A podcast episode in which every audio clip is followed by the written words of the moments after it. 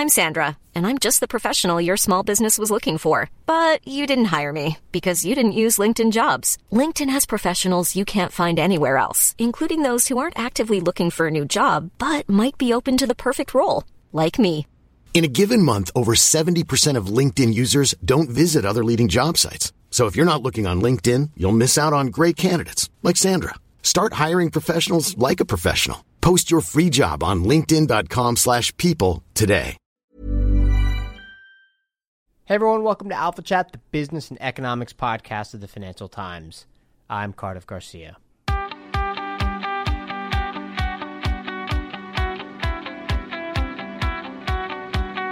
On the show today, we talked to Richard Ocejo, a sociologist and author of the new book, Masters of Craft, which is about the way that certain manual jobs that traditionally would have been considered middlebrow, middle skill, middle income jobs are being upscaled and transformed by educated urbanites. It's also about the societal changes that are driving this trend and what it might signal about the future of the modern workforce and the modern economy. The four occupations that Richard spent the last few years studying are bartending, barbering, butchery, and craft distilling. And it's worth noting that Richard spent some time working in each of these industries as part of his sociological fieldwork. Here it is.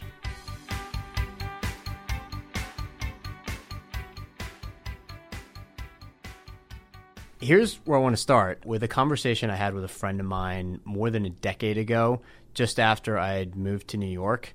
We were talking about all of our other friends who lived in the city, and we noticed that none of them had jobs that involved working with their hands or making anything that's materially tangible. So obviously there were people in law and finance because New York is known for that. But even our other friends were in advertising, mm-hmm. graphic design, some were publicists, jobs like that. And it seems like this book is very much about grappling with a specific effect of a post-industrial urban economy, right? That's right. Yeah. Absolutely. I mean, those jobs that you just mentioned, that's what we think about, I think, when we talk about the new economy, when we talk about the urban economy, successful New York City's rebirth, right? Its revitalization and so on.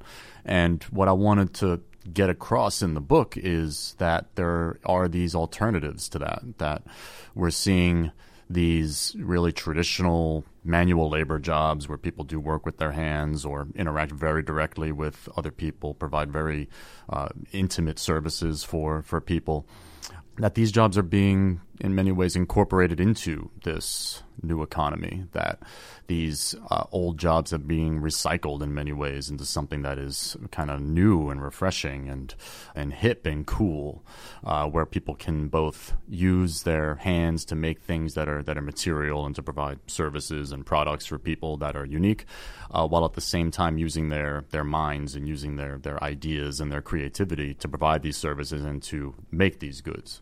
Yeah, it seems like the upscaling of these jobs that traditionally would have conferred lower status, uh, certainly lower incomes, has been the product of a number of things. But when I had this conversation with my friend about how we didn't know anybody who worked with their hands, it was in the spirit of lament. It seems like hmm. this is a fairly recent trend, this upscaling trend of these jobs, right? Yeah. And it's not that the skills you needed to be in advertising and design and you know finance law or whatever are unnecessary for these new jobs. Actually, you need them. You just also need to be able to work with your hands and to have some sense of what it is to make something. That's right. You need the technical skills to, to do them, obviously, but I think more important is that you need the, the knowledge. You need the the cultural reference points, and it's it's not necessarily different people who are doing these jobs. They very easily could have gone in the direction of something like finance or publishing or graphic design or just something involving the digital world in, in some respects. Some of them did and decided they were going to branch away from that and go in a totally different direction in their lives. It wasn't something that was fulfilling or meaningful for them. We're not dealing with very distinct populations here. It's it's really the generation of people who have come to cities like New York because of their cultural attractions, because of their amenities. And you said this was like about a decade ago. You were you were talking about this, and it was really around then that we started to see this real explosion start to happen of these revised jobs that I studied.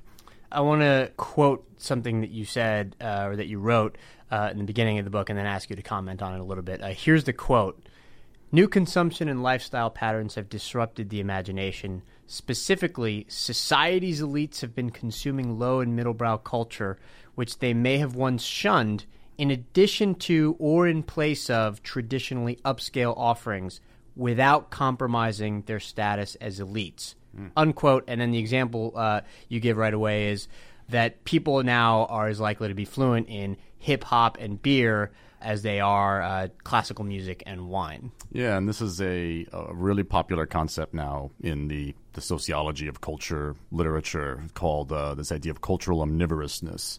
So we've, we've shifted from being just a you could say a, a monovore, I guess, or univore, right, where you just kind of consume cultural goods and products that are within your strata, right, within your particular class strata. So the wealthy are interested in wines and, and fine art and certain types of cuisine, like French cuisine and so on. The middle class, you know, the, notch down, lower class, etc. Whereas today, it's way more opened up, more democratized, as a lot of people like to to put it culture is a lot more accessible to people. And people who are from certain backgrounds are very comfortable and are very curious about exploring outside of their their origins, their their class origins, their class backgrounds. So, and they're not necessarily taking for granted the traditionally elite products and ideas and places that society is, has normally held. So, you know, why is a filet mignon good?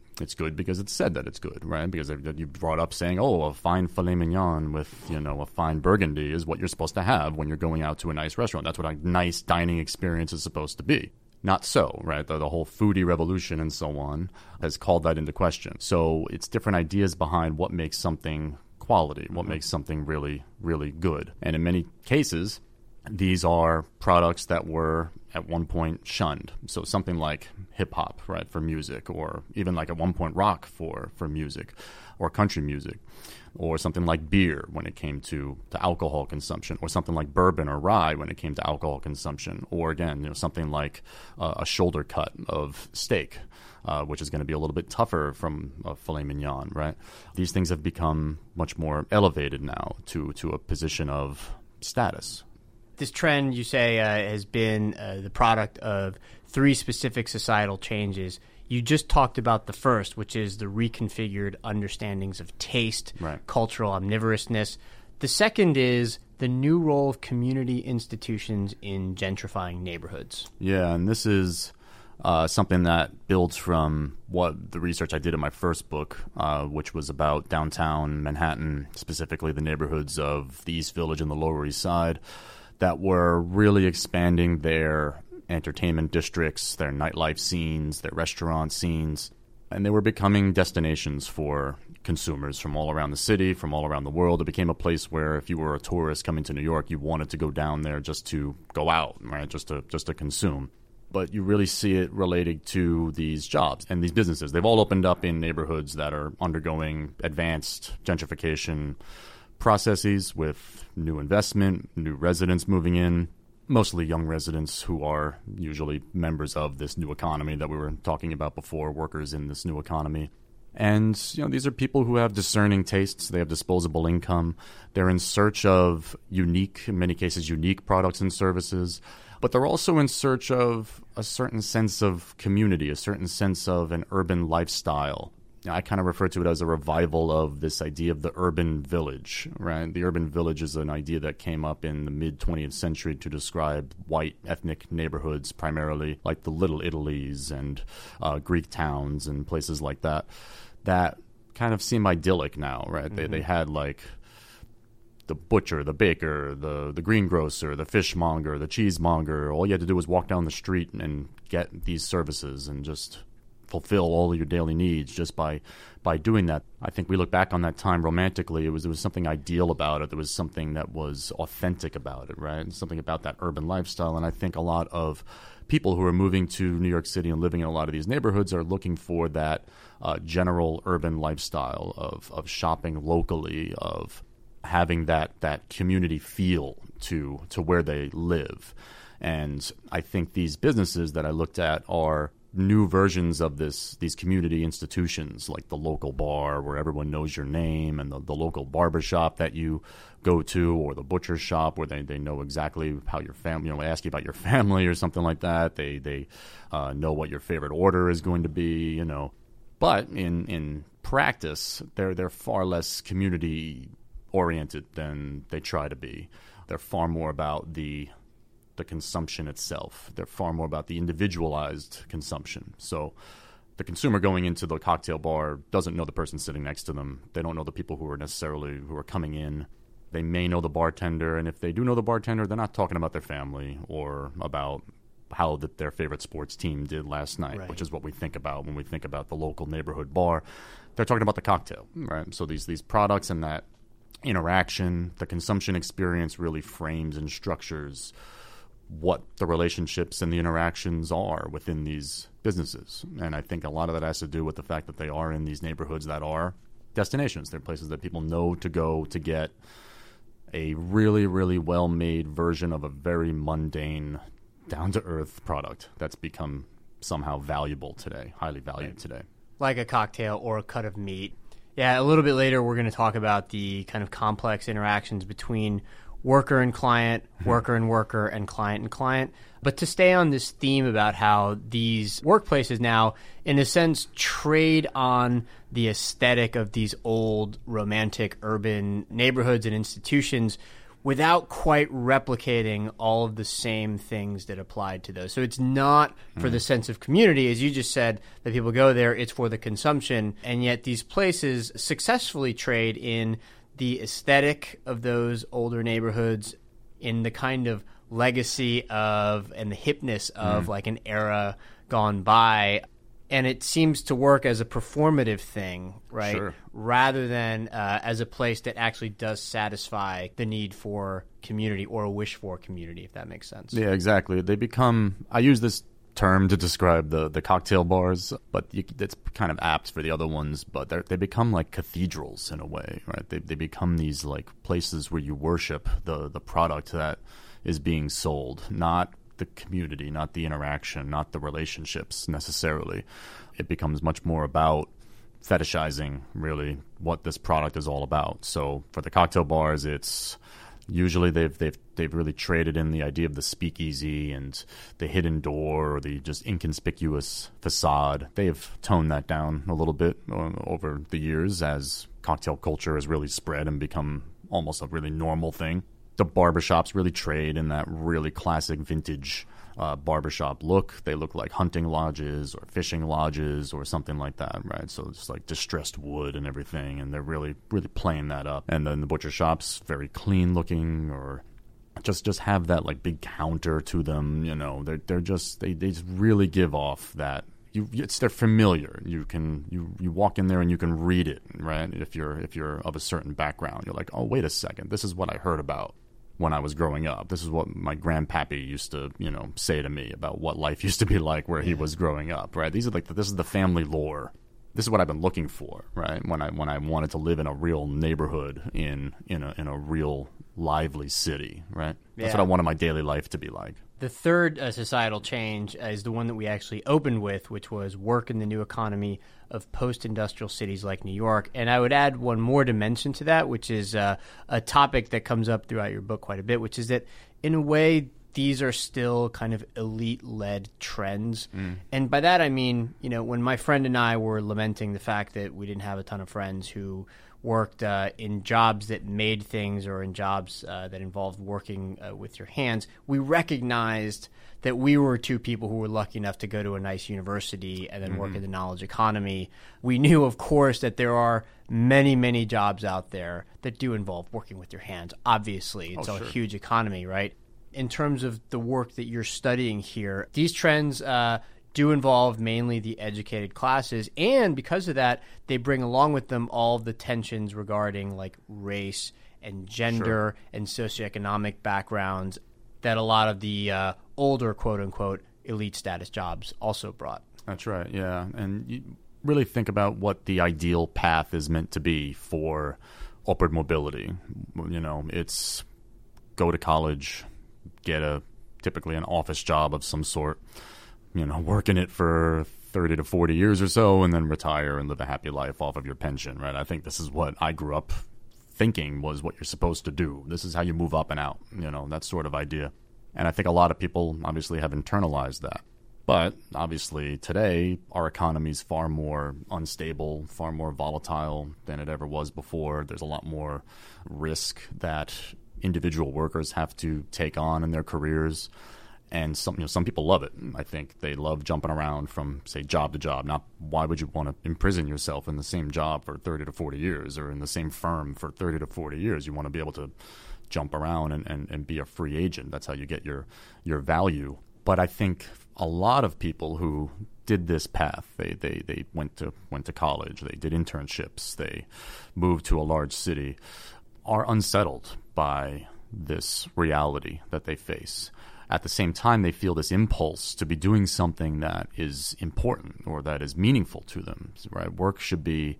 I think the the millennial generation and even Gen X has has really internalized this idea that work should be more than just something that you do to earn money, and your free time is where you do your real passions and pursuits. Mm-hmm. Work should be something that is meaningful and fulfilling. It should be more like a vocation than just something that you do for material benefits. And when you confront today's economy, I think many people have, you know, not found themselves in in it, right? Or they don't feel like they're necessarily going to be stable within it in, in any sense. Or at least there's a big disconnect between their expectations for finding meaning in their work and then the reality and of the, the reality. jobs they actually end up in. Yeah, right. Exactly. Exactly. So I think these older jobs that at least come across as being very stable and very traditional, they provide this interesting outlet for them. But they're not the, like you said, there's a ton of people who are doing these jobs, obviously.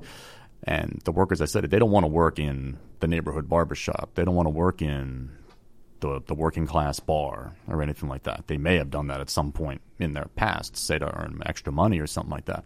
But that's not what they want to do. They went to college. They they understand what status means, you know, in, in a at least in a very implicit sense. They want to be creative. They want to use their minds, right? At the same time, they, they want to do something that is interesting to them, that is that is important and meaningful to them. And they discover these outlets. They they discover somehow, right? They come across these jobs. You mentioned gender, right? That's a really interesting aspect of this because most of the folks who I studied and most of the folks who are entering these jobs are men. And this is a really interesting opportunity for them to uh, reconnect uh, masculinity with work, right? Mm-hmm. And traditional masculinity, right? Using one's body, right? Using your body to uh, to earn a living and to be like that that breadwinner. We've you know we've been hearing about this for a year and a half now about the decline of it was always the decline of manufacturing, but really that's the decline of the, the blue collar, you know, uh, male breadwinner, head of the family idea. This has been going on for decades. For some reason, it really became a real big issue within the last year or so. In, in a really fascinating way, these these jobs are exactly that. They are a reconnection of this era in, in, a, in a really, really specific and very, very niche way for a population that doesn't necessarily uh, need it. They they had options to choose from because they do have their backgrounds, they do have their their college degrees to fall back on, or they have their professional backgrounds if they had worked in other jobs in other industries before they decided to kind of transition out and become a bartender or something like that. The men you're talking about specifically were not men who risked, as many men very much do risk uh, in this day and age not working at all or working uh, in a profession uh, that's paying lower wages than it used to in the past, certainly relative to other occupations, mm-hmm. and then might have like their sense of uh, masculinity threatened. These are all people with college educations who could have taken like higher paying jobs and who were working in these places and still end up using them as places to express mm-hmm. uh, their masculinity in the workplace. I'm sort of uh, ambivalent about how to think about that. Mm-hmm. We're going to get into a little bit more detail on that really interesting topic when we talk about uh, your experience of uh, observing and working in a barbershop. Sure. Yeah. Um, before we get to uh, each of these four occupations, I have one final topic to bring up uh, because I think it applies to all of them. It's this idea of culture as performance and mm. not just culture as accumulated knowledge. Also, a really interesting topic that sort of I think you know is threaded throughout your book. I'm going to quote you again from the book. A new dimension to this shift identifies culture not merely as knowledge to be known or a product to be consumed, but as behavior to be performed, unquote. And then you go on to talk about how the internet makes it so easy to look things up, right? If you want to know everything there is to know about the background of the Mona Lisa, you can find it on Wikipedia in five minutes, and that'll be enough to get you by at a dinner right. party or something, right. right? And so culture ends up being something else where you write, quote, People show their status by acting out their cultural bona fides, but casually with ease. I'm borrowing this uh, idea, this train of thought from uh, a sociologist named Shamus Khan, who studied this among uh, elite boarding school students. Right? That was like his his case. And it used to be that you can get away by being an elite by at least you can if anyone was an aspirant who was trying to come into your space right and come into your your social domain you could always rely on something like fine details right the, the really specific information that this person clearly cannot know so if someone comes in and says like oh yeah well i love beethoven it's like oh yeah well have you heard uh, Beethoven's uh, concerto as performed by Neville Marriner for the London Philharmonic that was recorded in 1978. No? Well, then, I guess you don't know Beethoven. Then. I win. I win. I'm still the elite. You're still the rabble down there. And we can we can now move on and go back to the way things used to be. Now that gets seen as some kind of forceful showing off or something that is just superficial and and very material. I mean, now it's really subtle performances that people do in their everyday lives, whether it's carrying a uh, one of those bags that folds up into a little pouch, right? That has uh, some organic food store on it or something like that. They're communicating something there, right? They're they're really performing something in a very very basic everyday way, or they're wearing Tom's shoes, right? Or something that signals to other people that I am a part of this consumerist right, kind of kind of cultural trend and shift that's that's going on. You don't shine shine off. You don't make a big speech about it. You just kind of do it, right? You do it naturally. You do it calmly. You do it with ease, and that's exactly what these workers really do. They don't flaunt what they do at all. They don't do it because it's cool. They don't have a sense of, of irony or anything like that. They just do their jobs. They just, you know, say this is a normal thing that I do now. It's it's not. I mean, it's it's they they, they would if you ever broke it down, they would admit that what they're doing is something very very special. Uh, but to them, they're bartenders, they're barbers. They're just going about their their time. Yeah, your book is more about work than it is about consumption. Mm-hmm. But this concept reminds me of something I read a long time ago where it had become really tacky to uh, have conspicuous expensive, unnecessary items. Right. But instead, elites or rich people, I should just call them, were instead buying very top of the line things for items that are necessary for everybody. So, for instance, it was considered really tacky to have like a super shiny Ferrari in your driveway if you're rich, but it was not considered tacky to have the very best top of the line kitchenware because everybody has a kitchen. You mm-hmm. just happen to have the very best kitchen. Yeah, I think conspicuous consumption still, you know, obviously it still exists, and yeah.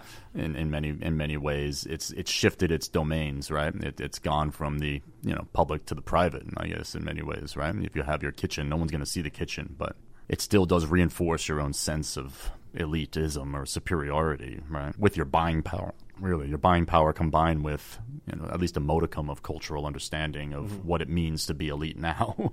yeah. Let's talk about each of the four occupations that you spent uh, a period of, I think, years studying mm-hmm. and in some cases working in. You had a few internships that lasted a few months in each of these uh, mm-hmm. occupations. Let's start with cocktail bartenders and the idea that they hate being called mixologists. This was mm-hmm. something I learned in your book. They really hate it. They think it's uh, it's too self conscious and it's not what they think of themselves as doing. Right. They love the label bartender. They they recognize that the word mixology exists, and they they you know they're they're big historians. These folks, so they they love the the history of the term. It does exist. They see that as the the real scientific part of what they do. It's almost like the theory behind what they do, the the guiding principle. But they think that by identifying as mixologist would be kind of uh, making it a little bit too fancy. It would be trying too hard, right? Mm-hmm. It would it would be doing what we just discussed about showing off, right?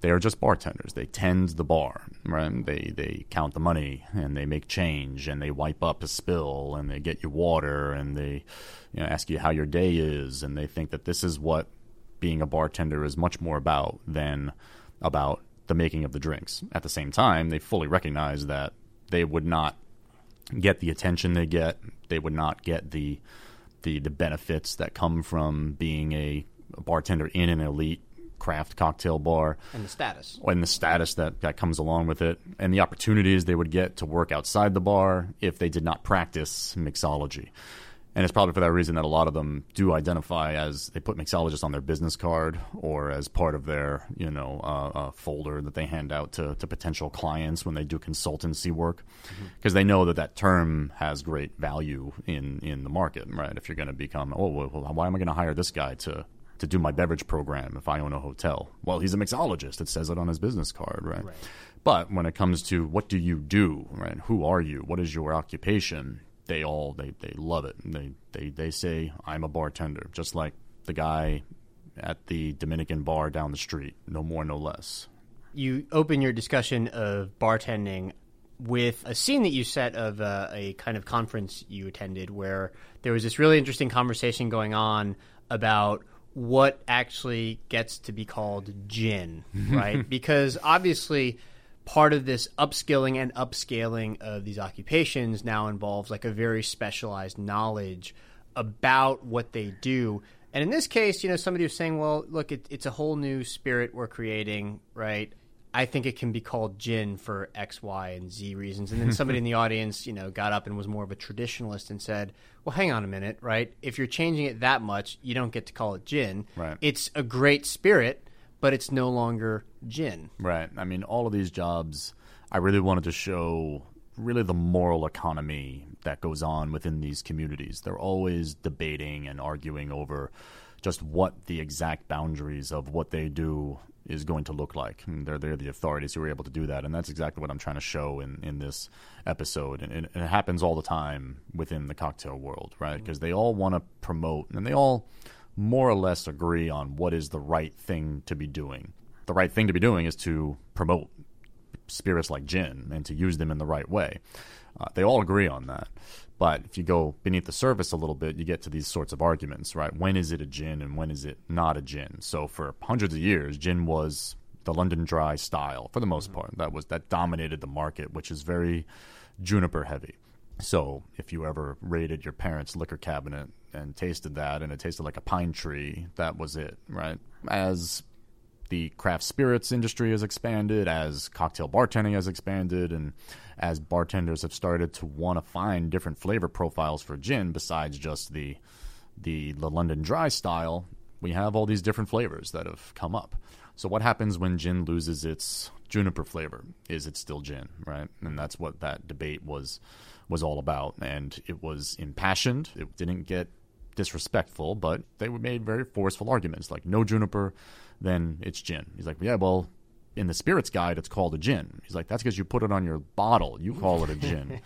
I had to put that on there because you call it a gin on the bottle. So these debates are endless, and whether it's uh, gin uh, then, or whether it's bourbon now, or whether it's some mixing technique now, or at the time, molecular mixology was becoming very big. So, is it a cocktail if it's deconstructed into gummies and mists and cotton candy type of uh, textures? The, the, debate is always continuing, right? Just they, they're always yeah. arguing and discussing, like, is this what we're doing now? That's uh, that's every group, really, but you really see it with these folks. Yeah, and this is related to something else that comes up in the book quite a bit, which is uh, the tension between respecting and in some cases replicating the way things were done in the past versus innovating and right. how to do things uh, in a way that's new. It seems like cocktail bartending is one of those four occupations that most sort of exemplifies this tension. So, for instance, uh, in these bars that you describe, and especially the mm-hmm. speakeasies of New York that you studied, in some of these places, they even replicated like the clothing and the uh, way that some of the ice gets chipped for these drinks. The, yeah. the, the, same way that they were done in like the golden era of mixology. I didn't know until I read your book that that era was between 1870 and 1920 until prohibition ended it. And then it sort of had like a, a recovery period of in the last few decades, mm-hmm. right? But there's sort of the tension between like respecting that, replicating it because some customers want to come in and do things that way, versus doing things in a way that's innovative or that just combines like the more casual vibe of your actual neighborhood Brooklyn bar now, where you can still have these delicious cocktails right. and even made in a way that's similar to the way they were made in the past, but the bartenders are wearing jeans instead of like these kind of hokey like old, you know, right. pants and suspenders or whatever. Right. I mean, it's really part of this idea of this moral economy. They were really trying to recreate an environment that people should be drinking in. Right. That was really their motivator in putting on the suspenders and the vests and having the, the jazz music playing and socially engineering how people sit and not having standing and if it gets too loud, the bartender literally is is told to go shh and to like shush people because it's too loud in there. And we're supposed to be very genteel when you drink, right? This was in Milk and Honey. That was in Milk and Honey. Uh, that was New York speakeasy. And these were these were extremes, but if you were to get a cocktail in New York at one point, or in, in most in a lot of cities, that, that this is what you had to do, right? And this is where you had to go. And they they wanted to bring back that time of well, whether this time existed is is kind of irrelevant. They think it existed that that to have a cocktail was to uh, live a life of privileged leisure of some sort, to, to be genteel, right? It was it was it was a form of, of gentility, and it went in some cases it went to extremes, and some people have kept going in that direction and, and gone to extremes. Some make cocktails the way they were first made. There's one bar that makes them without ice because at one point, unless you lived in the Northeast, you simply did not have ice because it didn't freeze there and there was no refrigeration. So you had warm cocktails. So this guy serves warm cocktails, and it it becomes this selective retrieval. It's like okay, you, now you're just you're picking and choosing from the past, which may or may not have been actually how people actually behaved in these spaces for the present to create this interesting aesthetic of of mm-hmm. you know of this revived culture. So they started out by saying we had to do it that way. We had to be all like shushing people and limiting how many people can come in and have the bartenders dress professionally because we had to train New York City, right? We had to train people. We had to train them in terms of their palates, right, to get them used to having bitter flavors and things like that. And we had to train them in terms of their consumption behavior, right? This is not a place where you put on the jukebox and get all rowdy and stuff like that. Sorry, that's not how we consume anymore, right? This is the, the real way you should be doing it if you want to have this type of experience. But now they're like, okay, we did it to them it's a success. That's why you can wear jeans and you know uh, a checked shirt at, at a bar and have the Rolling Stones playing instead of Bessie Smith, right. because we, we we succeeded. So now, congratulations, New York. You you get your neighborhood bar that also serves uh, really excellent cocktails, but where you could be a little loud and bring your friends and have a little party or something like that. That reminds me of a scene in Cable Guy the movie where um, they're medieval at, times. Yeah, they're in medieval times, and um, there's no knife and fork. And Matthew Broderick calls the waitress over and says, "Hey, uh, can can I get a knife and fork?" And she says, "There are no knives and forks in medi- medieval times right. because there were no knives and forks, you know, in medieval medieval from times. medieval times. Actually, yeah, right. something like that." And he says, "Oh, Pepsi. but they have Diet Pepsi right. in medieval times." right. it's a very funny scene. That's what it reminded me of. Yeah. Let's turn to craft distilleries. This was interesting to me because I didn't know that there were so few of them in the U.S. as recently as 2001, when there were only 24 craft distilleries in the country. Apparently, distilling was just all done by multinationals at the time. Yeah, and it it still is in, in many cases, but there there were far more of these of these distilleries. It was something that, like cocktail culture, something that died with prohibition there would have been thousands of what we can call then they weren't necessarily distilleries, but they were spirits producing operations, mostly farm distilleries. Every farm would have had a still if they made a certain if they grew a certain crop that could be distilled easily. It was profitable. It was something that was that was beneficial for them. It subsidized their farming operation. Prohibition wiped all that out. And when it returned, it was really only the big companies that were able to get started again. It was the Depression when Prohibition got lifted in 1933. There was not a lot of investment capital. There weren't a lot of people who could buy, you know, spirits really or expensive spirits or anything. It was tough to start a business. World War II hits, and that limits spirits production. And a lot of distilleries that did manage to get up and going had to re- readjust their efforts, you know, to to help the war effort. I was surprised to learn how heavily regulated it was also until the turn of the century. And that um, was the big deal because who wrote the liquor laws uh, after Prohibition ended? It, it got left to the, the federal government, the 21st Amendment leaves it to the states.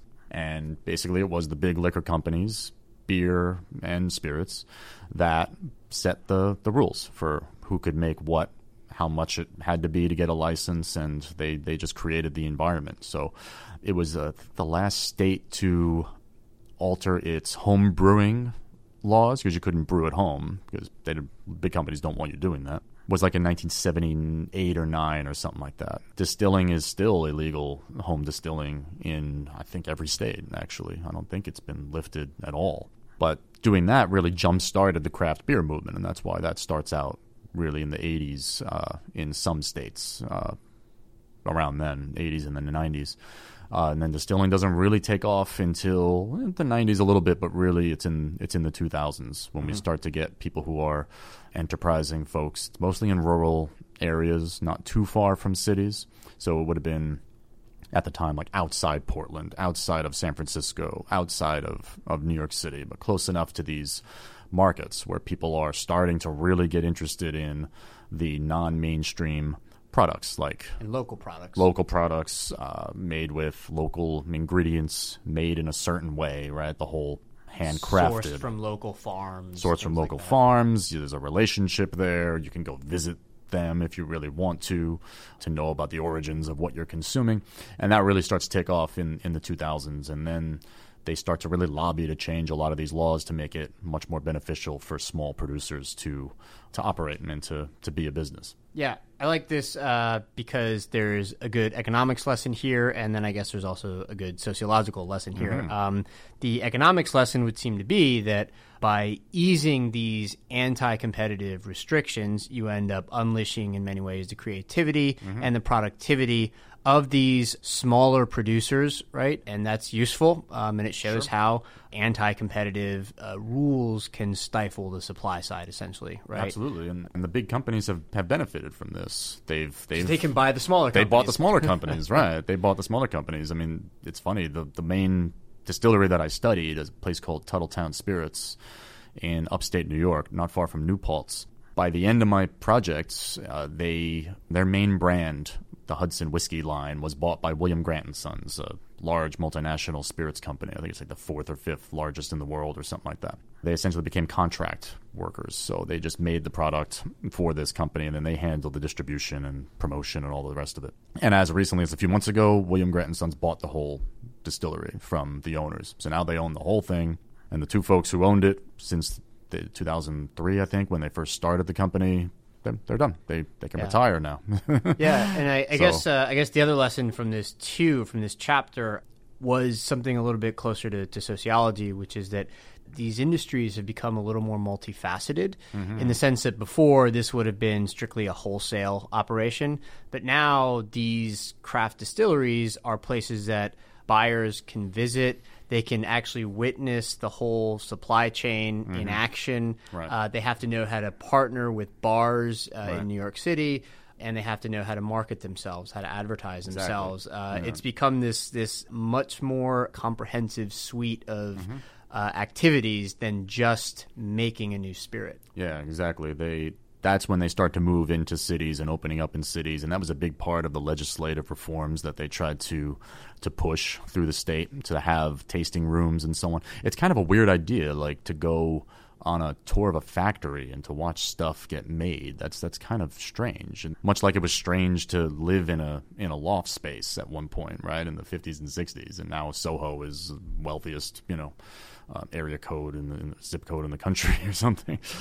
So they embraced the idea that people do want to see the process that goes behind what makes the products that they buy and that they consume. And so they could have a tasting room where people can go and see the actual product. They can see the stills, they can see the fermentation tanks, they can ask questions about it, and then they can taste different versions of the product that the they just saw basically get made. So uh, many have opened up bars, so they, they really turned into more like retail on their premises. Of, on their premises, yeah, on their on their premises, or, or like right, yeah, right next door, or uh, depending on you know where they where they where they're located. And that's become a very very important aspect of what it means to be a distiller now. You don't just make things. You become really you become an educator. You become a seller. You don't just sell to liquor stores right? You sell directly to your consumer yeah. And this seems to tie together also to your overarching themes of culture as something to be performed mm-hmm. and to your theme of cultural omnivorousness, which is to say that uh, if you go to one of these distilleries and you have a drink, a sample of what they produce in their bar, and you witness the whole supply chain in mm-hmm. action, it's essentially something you can boast about. You can say, yeah. I found this great new rye or this great new whiskey and I watched it get made, and I tasted it there, and it goes perfectly with uh, this, you know, this mixer that I have.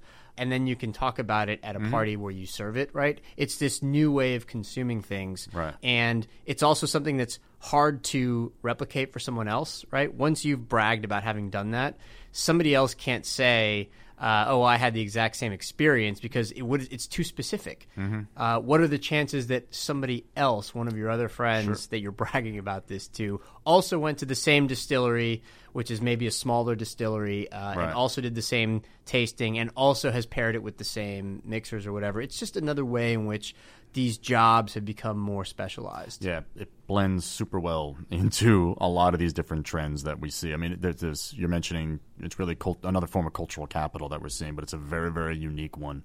It's one that fits very well within the overall experience economy that that experiences are what really kind of sell places and businesses and, and, and products at the same time as it's also this very highly reflexive and also just individualized form of consumption. You're absolutely right. Like nobody can have, no one can replicate that. This, it's, it's yours. It's something that you have. You can tell it. You can brag about it if you want, but you can, you can carry it with you and use it, right? However you, however you wish. Yeah. Yeah, when I said brag about it, I was just being a little bit facetious, right? I mean, I'm sure there's some bragging going on, oh, and it certainly happens. but I mean, most most people aren't so self conscious or obnoxious about it.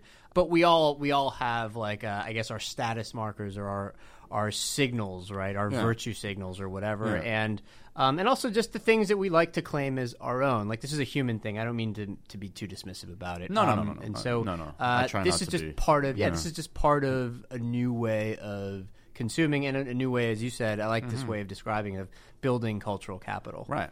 Uh, let's talk about your observations in uh, barbershop uh, here in New York. Freeman Sporting Freeman's, Club, right? On so, the Lower East Side. Cutting hair also is something that has become more specialized.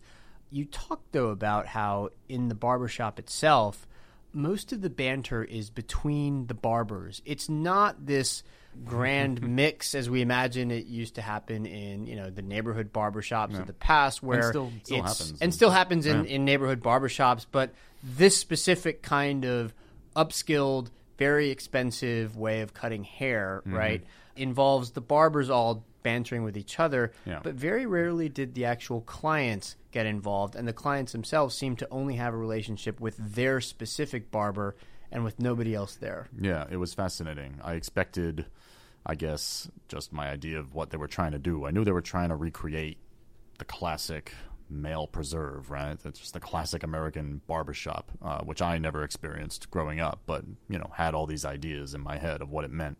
And I read, like, online some Yelp reviews or something, and they kind of talked about the talking and stuff like that. I'm like, oh, that's great. That's going. This is going to be fun. I'm going to enjoy this, you know. And I get there, and it really is like this performance that was going on. It was all these barbers who were they're doing it. Like they're doing the banter. They're talking shit to each other. They're teasing each other. They're bragging. They're telling stories. They're posing funny hypothetical questions, like you know, these are like absurd questions, like would you rather do this or this, you know, like that kind of thing, just to like spark debate, spark conversation, to keep it lively, to keep it interesting.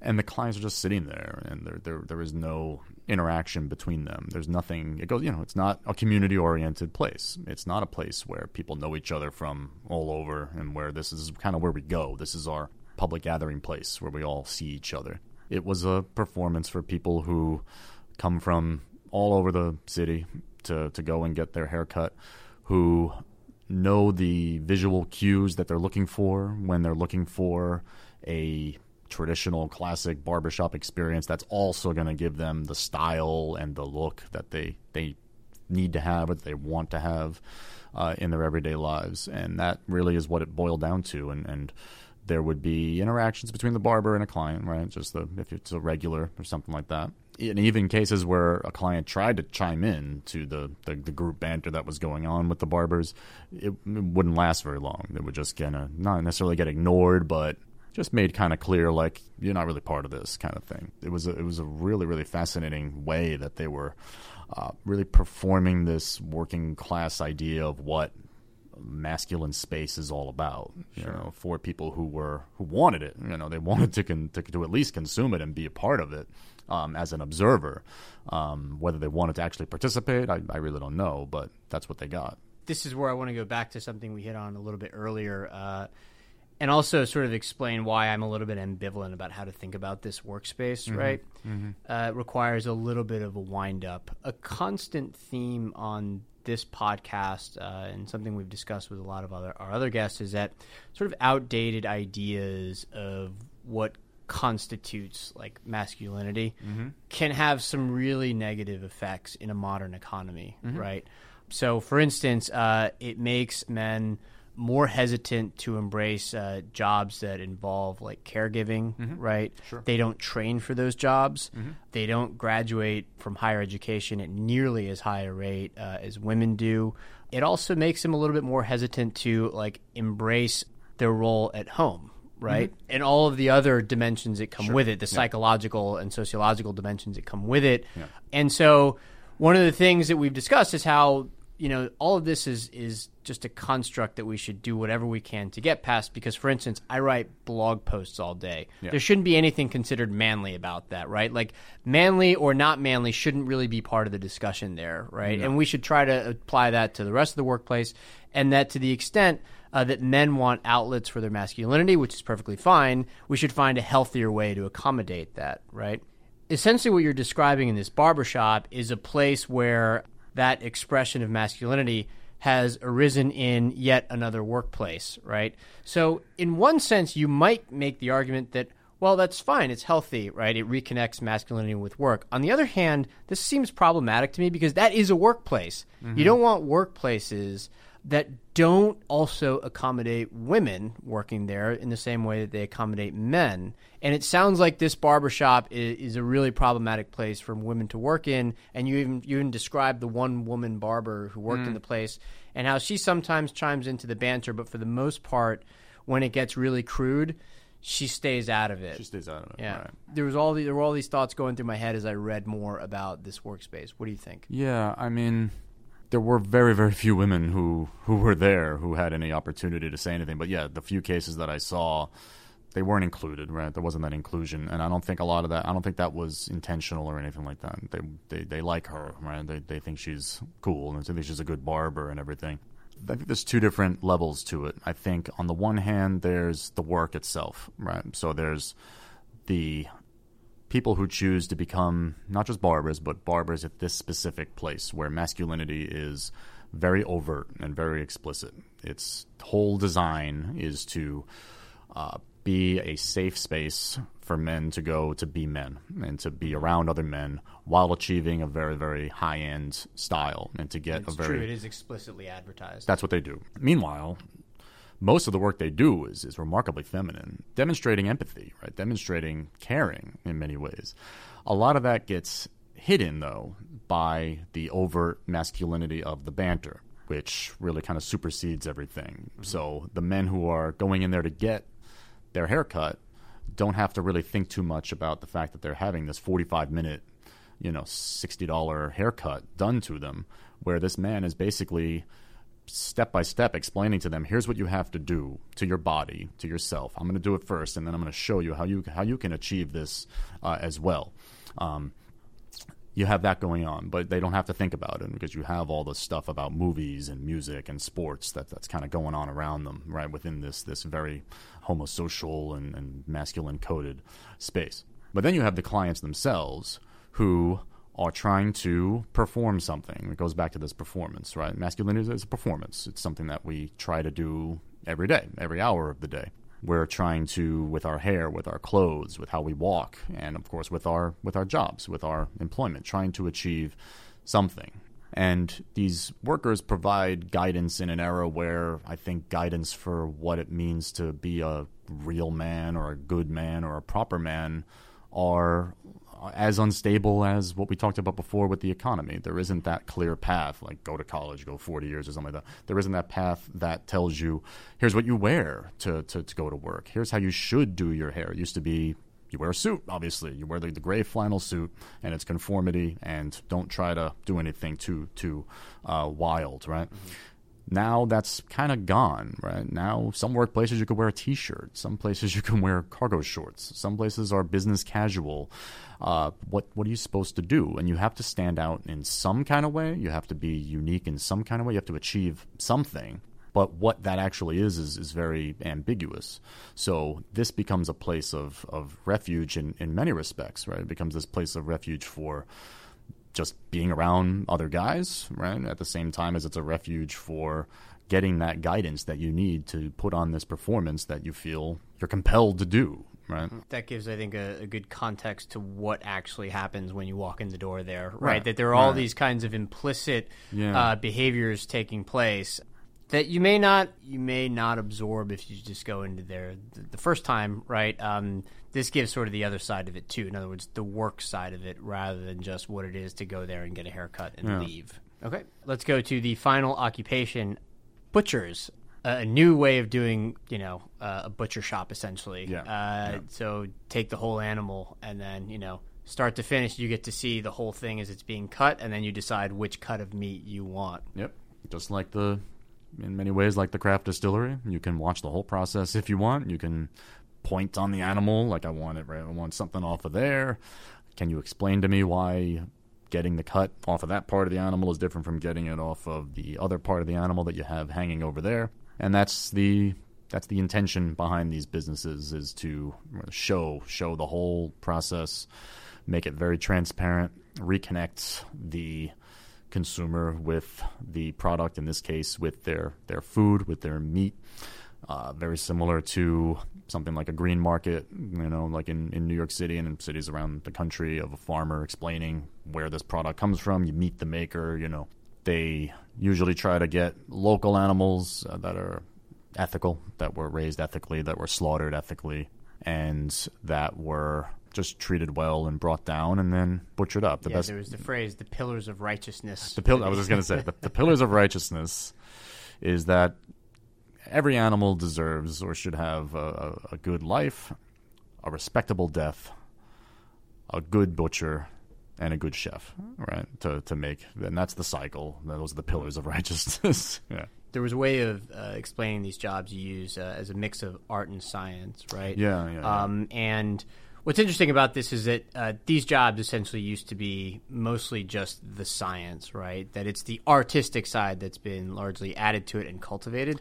And for butchery, uh, this uh, especially applies because you think of butchering an animal as like this very like rough thing to do. Like you take a you know take a hatchet and you just start carving the thing up. Not at all. Actually it's become a very precise business but it's also one that involves interacting with customers quite a bit knowing their food tastes knowing what meat goes with what other food right mm-hmm. and also sometimes understanding what the customer wants more than the customer himself or herself actually knows and you have to tease it out of them. You actually watched one or two people get fired because they weren't good enough Right. at that part of the job. right. This goes back to a few things we've talked about. This this goes back to the performance aspect of it, of these jobs, and how they really these jobs are at the nexus of the technical aspect, the technical skills that we normally think. What do you think about when you think of a, a butcher? They cut meat. That's you know first thing anybody would really say. What about a barber? Oh well, they cut hair. Well, it's it's a lot more than that. You have to perform the, the technical aspect, sure, and also attach to that technical aspect the sense that you're doing something that is a craft and that is a part of uh, being a craftsman and craftsmanship, as well as have this understanding of why this uh, practice and why these products and services are different and unique and special and even better than what you're getting at the supermarket or at the corner store or something like that. And finally, being able to socially communicate that knowledge to the people who you're serving. You have to have all three. You have to do them at once, and you have to do it with ease, right? You have to do it with confidence and not be a jerk about it or anything mm-hmm. like that. Nothing can really, they should be in balance. Nothing should really outshine anything else. So for the butchers, that's exactly what they've been encouraged to do. So yeah, the shop that I that I studied had two butchers who were from Mexico, right, specifically, where whole animal butchery is uh, more popular than it is in the U.S. In a public sense, obviously, we have whole animal butchery in the U.S., but usually it's done behind closed doors in a large meatpacking facility that's more or less like a factory in the Midwest, and, and usually it is Latin American immigrants who who are doing it, Mexicans who are doing it. But this is in a public sense, right? So when the owner of this shop wanted to do the whole animal butchery style. The culture was there. The idea, obviously, foodie culture was around. So the, the, the idea that we should have local meat that is sustainable and ethical and all the rest of it was there. But the skills to enact that knowledge were lacking because it hadn't been done in a, in a long time. So he hired these two folks who excellent butchers and they can work very efficiently and very quickly. And just being Mexican, uh, Mexican butchers tend to what they call seam out cuts uh, very uh, precisely and in very, very uh, many pieces, I guess is a way, but they can make many cuts. That's like kind of the Mexican cuisine, uh, which is very beneficial if you're a whole animal butcher shop because you got to sell the whole thing. And it's a lot more lucrative to sell individual pieces when they're broken down very small than it is to sell very large pieces. It's like a car. It's much it's better to strip a car for its parts and you get more value out of it than if you sell it for sale. So he got these butchers, and they were they were great. They could stand there all day cutting down, breaking down animals. They would love nothing more. Did they necessarily have an interest in why those animals were superior to the animals that get shipped in from the Midwest or that came in a in a box or something like that?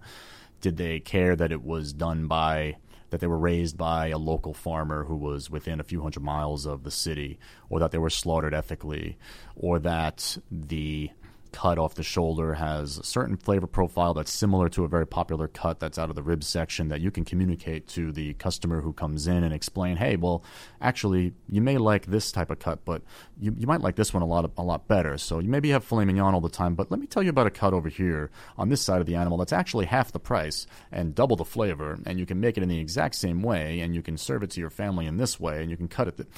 They they didn't care about that like at all. They they were just I cut meat. That's what butchers do. Right? That was their understanding of, of the job. Whereas these shops want someone who's a lot more multifaceted, somebody who can explain exactly why this cut of meat tastes different from what you're going to get at the supermarket, or what is the difference between grass fed and grain fed, or grass fed, grain fed, and grass fed grain finished, right? These are all these very subtle distinctions, or why I'm cutting it this way and not that way, why I'm leaving some fat on it but mm-hmm. taking the fat off of it on this end of it, uh, why this is a lot more, this is going to be a lot more tender in this section of the cut, but a lot, uh, a little bit chewier in this side of the cut, and the other side of the cut is going to have a lot more iron content. All those different, like, specialized knowledges that go into all of these jobs, really, but we're just talking about the butchers. These folks didn't didn't really they didn't, they didn't think it was part of their job. They could do it. They they were very they're professionals. They they they they were cooks. They had a very good Mexican cuisine background. And during the course of my, my research, yeah, both were eventually were were fired, were let go.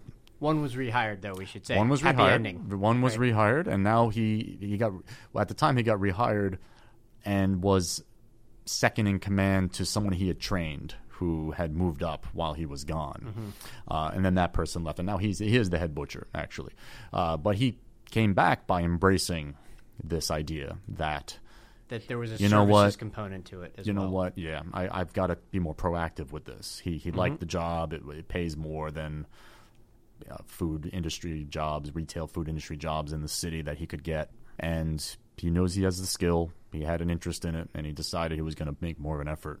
And he, he, he, relayed that to the owner, and the owner accepted it, and it's worked out for him. So, right, uh, yeah. let, us uh, close with two final questions. The, the, first question is this, and it goes once again to this issue of uh, performance. Uh, you asked this question uh, in the concluding chapter of your book. Why are there no quote unquote cool plumbers, electricians, or maintenance workers?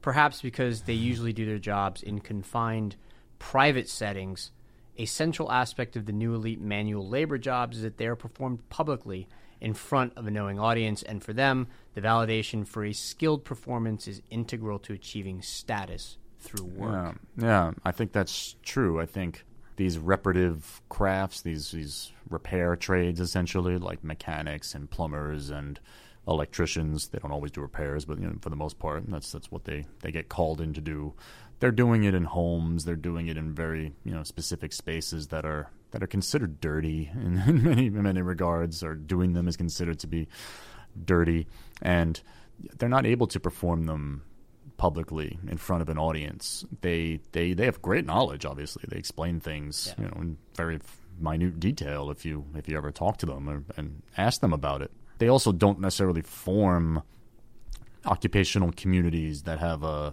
kind of a spatial dimension to them. Plumbers work alone, you know. They they just work in a house and then they go to the next house, you know. Butchers work together, right? People in barbershops all work side by side. People in, in bars all work side by side. They could they observe each other. They create what I refer to in the book as a, a community of practice where they almost create this critical mass of of craft and creativity that that is infectious and that rubs off on people and it turns it into a a real like dynamic learning environment that's going on that consumers feel and they, they, they really they experience. That's what it is. That's like the real point. They're designed to, to do that. Whereas i think there are a lot of manual labor jobs that are done in isolation and that are not done not just publicly but are not done uh, with that uh, learning dynamic uh, going on. I guess it's an ongoing question, like what what jobs can fall under this category of uh, new elite manual labor and become something that gets vaunted and highly uh, valued, and that you know. Yeah, yeah. The, I, I don't think it's a total coincidence that the craft jobs you describe, at some stage in the process, have a product that makes for a great Instagram post, right? In other words, this sort of coincided with the rise of social media, with the ability to yeah. share something that's specialized, customized, bespoke yeah. with your friends. And I think that maybe also uh, accelerated the trend mm-hmm. and the Absolutely. accumulation of status of people who work in those fields. Absolutely. And as much as we talk about that these are historic jobs and old jobs and they're being revived and so on. They've embraced the new, you know, left, right, and center. You know, the social media, Instagram, self promotion, mm-hmm. all the different attributes of what it means to be a good worker in, in today's economy to really kind of take the reins of your own career and see yourself as this individual entrepreneur who's promoting your brand, so to say. They're excellent at it. And the, well, the, the really successful ones are really excellent at it. One final question, and this uh, I'm coming at this like from an economics standpoint too. Your book was not one about like the macroeconomic impact of these jobs. It was more an attempt to understand how these workers go about doing their jobs. Mm-hmm. But here's uh, what sort of came to mind as I was reading it. A lot of economists are trying to work out like what happens as more and more jobs get automated.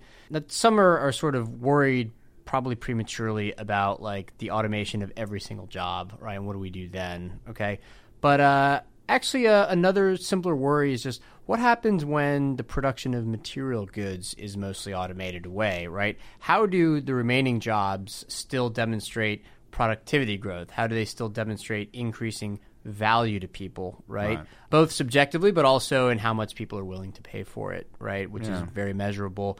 And I read your book as sort of an early indication of how an economy can look when a lot of the production of material things uh, has been automated, and now you're still working with material things, right? Sure. But the sure. part the part that involves you know manipulating it has been sort of mostly left to machines, and it's not just that you have like you know the specialization in providing services and the greater knowledge that you need because people like it because it gives both the worker and the consumer more cultural capital. Right. There are also ancillary benefits. So if you're a cocktail bartender, you can also now work as a brand consultant, right? If you work in a specialized butcher shop, you can now be a consultant for restaurants. You can write a book about it. You know, uh, there are all ways. There are all these different ways of sort of uh, parlaying your new knowledge into something else, and it seems like that is right now something that is still limited to like the, the what we just described earlier the educated elite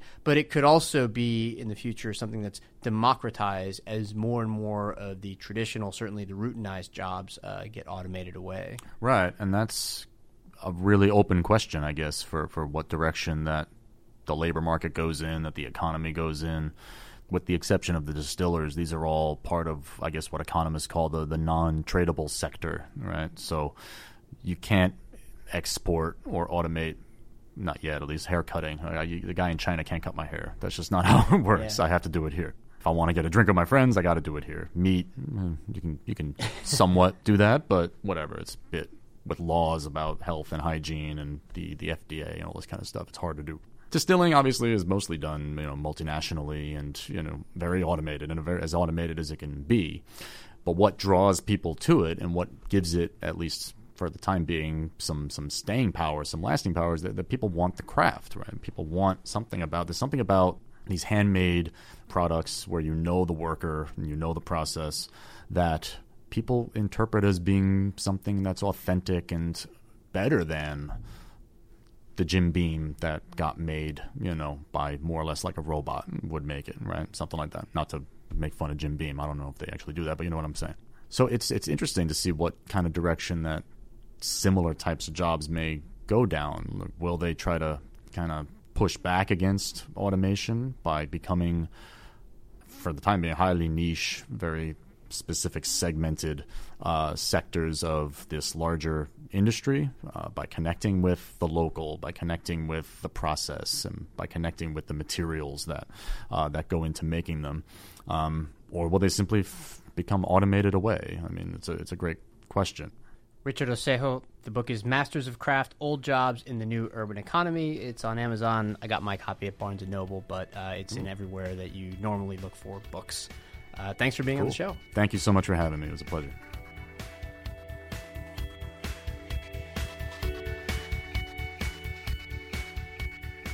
And that is the end of my chat with Richard Ocejo. Give us a call at 917 551 5012. That is country code plus one because we are based in the United States for our listeners overseas. Email us at alphachat at ft.com. Leave us a review, rate the show on iTunes. We really appreciate this because others do find out about us from iTunes. Finally, at ft.com forward slash alpha chat, you can find show notes to this and all other previous episodes of Alphachat. Amy Keene, producer and editor of this podcast, continues to demonstrate her ever expanding mastery of the podcasting craft. Thanks for everything, Amy, and thanks to our listeners. We'll see you here again next week for another edition of Alphachat.